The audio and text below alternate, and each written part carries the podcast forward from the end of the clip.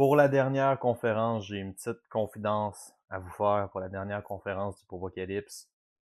Celle-là, c'est ma préférée, définitivement, de cette année. Il y avait beaucoup de conférences, la compétition était féroce, mais j'ai adoré la conférence que Michaël a faite au Bropocalypse qui s'appelle « Le monde de l'entraînement pré-post-COVID » en fait. Fait que Michaël parle beaucoup de service à clientèle, beaucoup de comment adapter nos services, comment adapter tout ce qu'on va faire, mais il y a un gros, gros, gros travail de réflexion sur tout ce qui a changé, tout ce qui va changer, sur l'industrie en général, sur l'état dans lequel le client va, va arriver.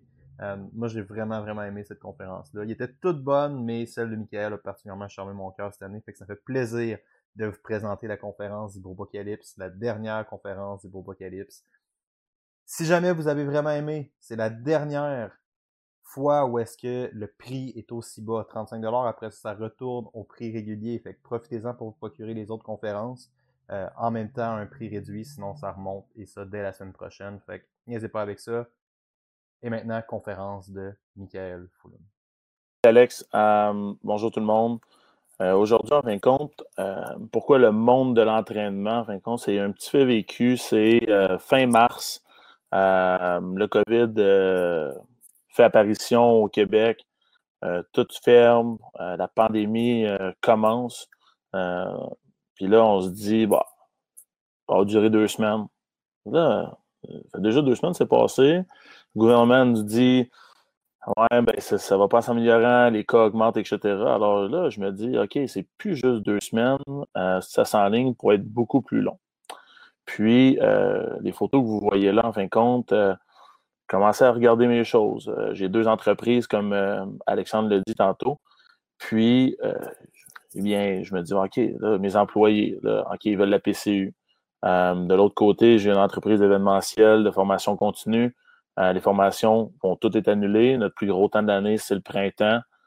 OK, il faut qu'on rembourse tout le monde. Euh, alors là, à ce moment-là, là, quelques, euh, quelques petits stress qui embarquent, euh, quelques inquiétudes, évidemment, euh, quelques questionnements sur quoi je vais faire, comment je vais faire, où je m'en vais. Puis ces questions-là, je ne suis pas le seul à se les avoir posées. Plusieurs dans notre milieu se, se sont posées les mêmes questions euh, parce qu'on ne s'attendait pas à ce qu'une pandémie arrive en deux mille vingt. Puis on ne s'attendait pas à ce qu'on soit touché aussi longtemps. Premièrement, une pandémie comme on en vit une maintenant, c'est euh, quelque chose qu'on ne vivra probablement pas de, de vécu une deuxième fois, ou du moins je le souhaite.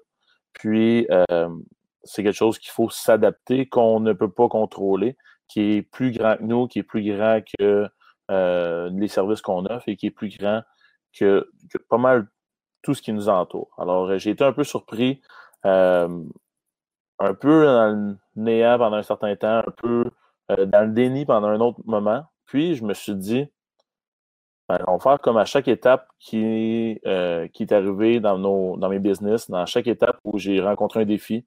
Alors, on va s'adapter, on va trouver des solutions. Les images que j'ai prises, c'était un peu, euh, ça représentait un peu là, euh, comment je me sentais, euh, le stress, euh, l'inquiétude, euh, le questionnement. Puis, euh, par la suite, ça m'a apporté à me dire, OK, qu'est-ce qu'on peut faire de différent pour se démarquer ou s'adapter? Parce que c'est un peu ça qu'il va falloir faire. Puis, c'est de là que venait le sujet de ma conférence d'aujourd'hui.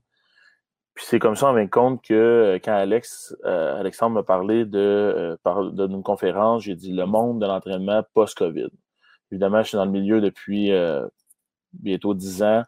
Puis euh, je, je vois un peu de tout, je, je lis, je lis beaucoup, je regarde les gens, qu'est-ce qu'ils vont, qu'est-ce qu'ils commentent, qu'est-ce qu'ils disent sur la pandémie, qu'est-ce qui s'en vient. Évidemment, euh, comme vous le savez, là, il y a une coalition des, des gyms du Québec qui travaille sur le sur ce sujet-là, pour pouvoir rouvrir les gyms le plus rapidement possible. Cependant, le monde d'entraînement va changer et a déjà commencé à changer. Ça vient un peu de là, euh, le, le, le, le sujet de la conférence d'aujourd'hui, c'est de vous apporter à une place où on se dit, OK, qu'est-ce qu'on peut faire? Qu'est-ce qu'on peut faire pour optimiser nos services? Qu'est-ce que le COVID va nous avoir apporté? Euh, notre réalité qu'on va avoir post-pandémie, les clients, leur nouvelle réalité, parce que c'est quelque chose qu'il va falloir prendre en compte, la prise de conscience que les professionnels, on a eu, et si vous ne l'avez pas fait encore, que vous devez avoir ou que vous devrez avoir prochainement pour pouvoir euh, continuer à, à, à avancer, évoluer et grandir dans, dans, dans votre milieu? Et comment on s'adapte en tant qu'entrepreneur, entraîneur ou professionnel? Alors, à ce moment-là, euh, la première chose que je trouve importante, c'est que le COVID n'a pas juste apporté du mauvais. Le COVID nous a apporté un héritage. Chaque situation dans la vie, dans la vie qu'on va vivre, va nous apporter des apprentissages, que l'événement soit positif ou négatif. Puis, euh, le COVID en fait partie. Euh, autant que, oui, au niveau des revenus, peut-être que vous avez eu une chute, autant que d'autres entraîneurs ont augmenté leurs revenus parce qu'ils faisaient déjà du en ligne et que maintenant, ils peuvent euh, optimiser encore plus leurs services et qu'une clientèle qui n'adhérait pas directement va adhérer parce qu'ils n'ont pas le choix. D'autres euh, vont s'adapter en offrant des programmes d'entraînement ou des groupes ou des challenges. Alors, qu'est-ce que le COVID va faire pour ceux qui n'étaient pas déjà à l'ère du numérique? C'est de s'adapter au numérique, un. Deuxièmement, c'est euh, sortir de sa zone de confort parce que, évidemment, quand on fait des choses depuis longtemps, on est dans notre routine, on est confortable, on est bien dans ce qu'on a, mais euh, des fois, il faut sortir de notre zone de confort pour pouvoir grandir, évoluer et euh, devenir une meilleure personne, mais aussi euh, devenir un meilleur entraîneur et optimiser nos services pour notre business. Utiliser notre créativité parce que euh, moi, par exemple, qui est une compagnie de préparation physique ici en Estrie. Euh, je travaille avec des équipes sportives, puis euh, mon mandat était, oui, de faire la préparation physique depuis le début. Cependant, j'ai pris ma planification, je l'ai déchirée, puis maintenant, mon mandat, c'est de garder la motivation chez les troupes et de faire en sorte qu'ils s'entraînent. Là, vous allez me dire, oui, des athlètes, c'est supposé être motivé, ça veut s'entraîner pour son sport. Oui, cependant, pas fait pour tout le monde de s'entraîner seul à la maison, sans matériel. Euh, la motivation va diminuer. La plupart d'entre vous, euh, il y en a qui vont l'avoir vécu avec leurs clients. Euh, ça fait en sorte que euh, quand euh, tout ça arrive, bien, il faut utiliser notre créativité pour apporter de nouvelles variantes, faire en sorte de créer un stimuli différent. Parce que c'est bien beau euh, dire « Ah oui, mais ça, c'est le meilleur exercice bodyweight pour réussir à avoir ce résultat-là. » Cependant, il faut emmener aussi le volet motivation chez l'athlète. Pour nous, en fin de compte, c'est quelque chose, ou chez le client, c'est une chose qui est importante de comprendre, c'est, oui, il y a des exercices optimales, mais il y a aussi euh, la motivation, puis comment on fait en sorte de euh, motiver euh, notre athlète ou notre client à maintenir euh, l'effort qu'on lui demande de faire et de maintenir le travail qu'on lui demande. Fait que, puis, euh, le COVID va nous avoir apporté aussi à se démarquer des autres. Qu'est-ce qu'on peut faire pour se démarquer des autres? Euh, Qu'est-ce qu'on fait de différent? On peut travailler sur nous. L'importance de diversifier nos services pour ceux qui faisaient juste du, du one-on-one en, en gym, pour ceux qui faisaient que des cours de groupe. Maintenant, qu'est-ce qu'on peut faire pour diversifier nos revenus? Faire en sorte qu'on a du numérique, du euh, on-live, en personne, et qu'on euh, peut jumeler pour, en fin de compte, répondre à la demande de nos clients et aussi nous s'accommoder, en fin de compte, pour pouvoir toujours avoir une source de revenus en cas de pandémie ou pour autre raison X là, qui, qui pourrait arriver. Ça, ça amène maintenant à notre nouvelle réalité. Comme Alexandre le disait au, au, tantôt, euh, on parlait euh, avant que la conférence commence du, euh, du fait que si les, vous croyez que lorsque les gyms vont réouvrir, ça va revenir exactement comme c'était, c'est faux. C'est faux, c'est directement euh, se mettre un doigt dans l'œil parce qu'en fin de compte, le COVID va avoir apporté cet héritage d'apporter aussi des modifications à notre manière de faire. Et euh, il va falloir répondre aux mesures sanitaires pendant un certain temps et que ce certain temps-là ne sera pas un ou deux mois, ça va être probablement plusieurs mois et euh, même que peut-être que quelques mesures vont rester par la suite dans le temps. Alors, à ce moment-là, euh, il faut prendre en compte cette nouvelle réalité-là.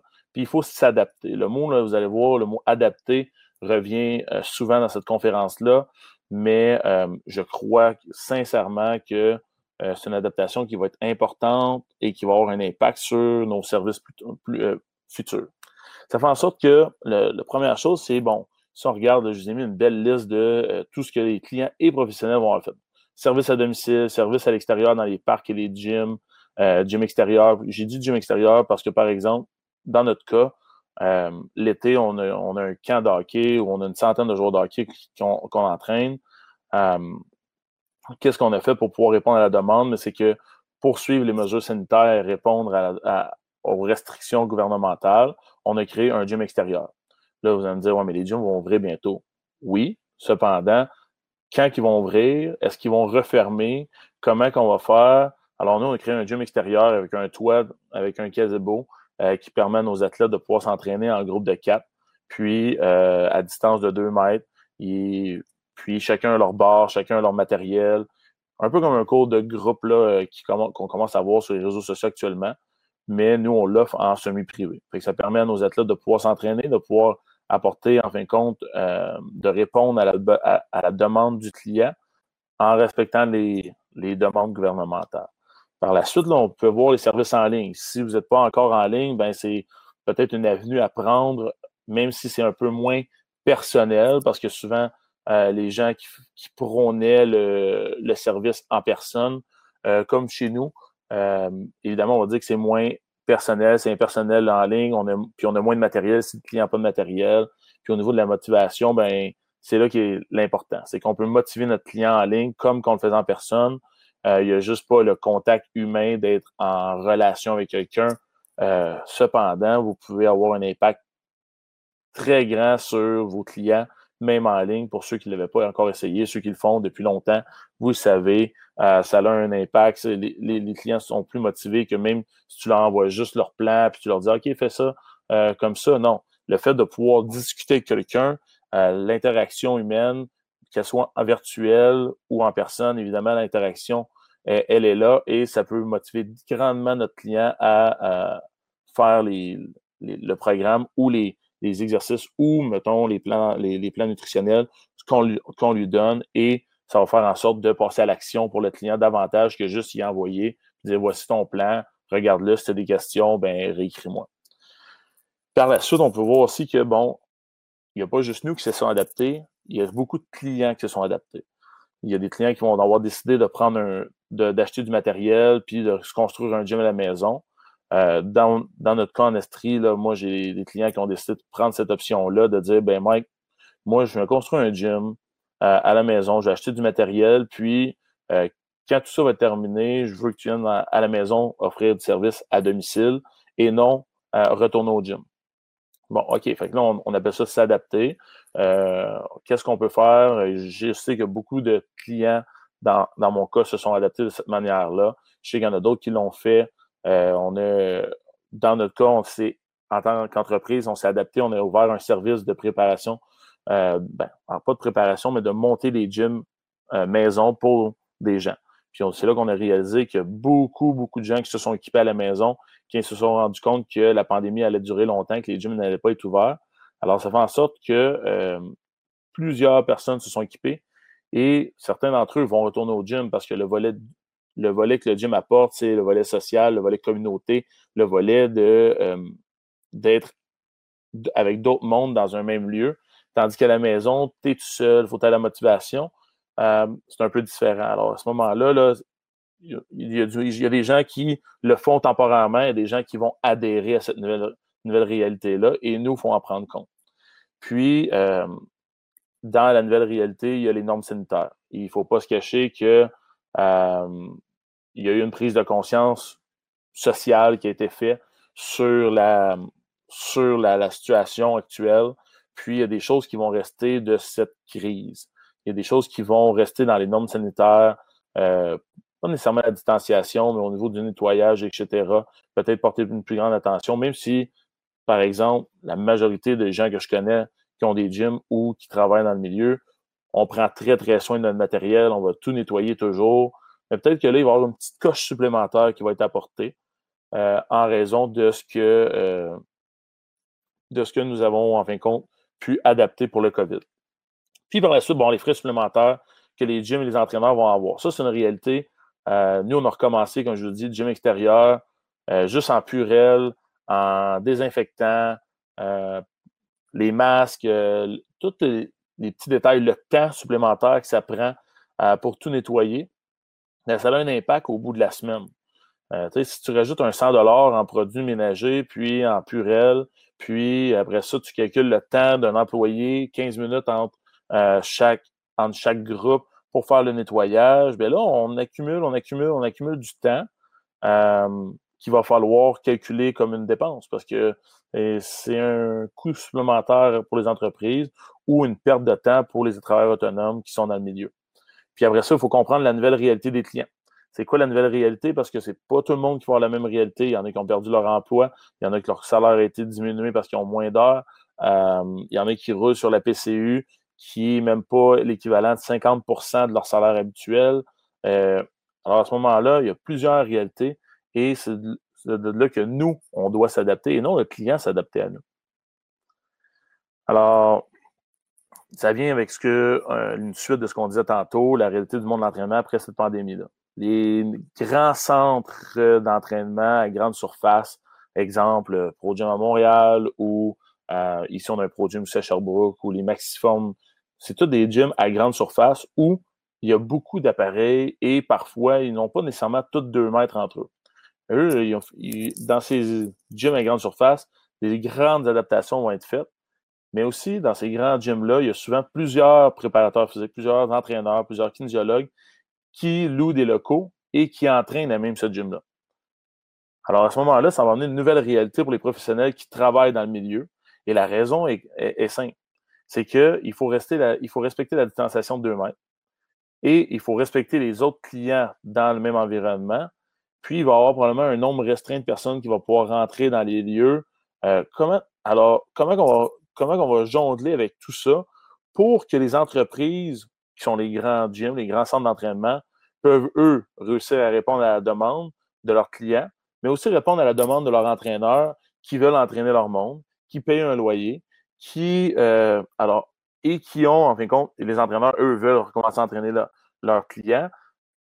Il va y avoir un gros jonglage à faire, puis il va y avoir des adaptations pour tout le monde. Il va falloir être patient, s'adapter et peut-être réajuster quelques, euh, quelques petits trucs dans notre réalité là, qu'on avait auparavant. Les petits studios d'entraînement qui avaient déjà des services de rencontre privés pour leur clientèle, numéro un, ils vont être avantagés sur ce coup-là parce qu'en fin de compte, ils ne changeront pas vraiment leur quotidien d'auparavant, à part les mesures sanitaires là, du purel et du nettoyage des De, de, de, de l'équipement par la suite et euh, la distanciation de deux mètres.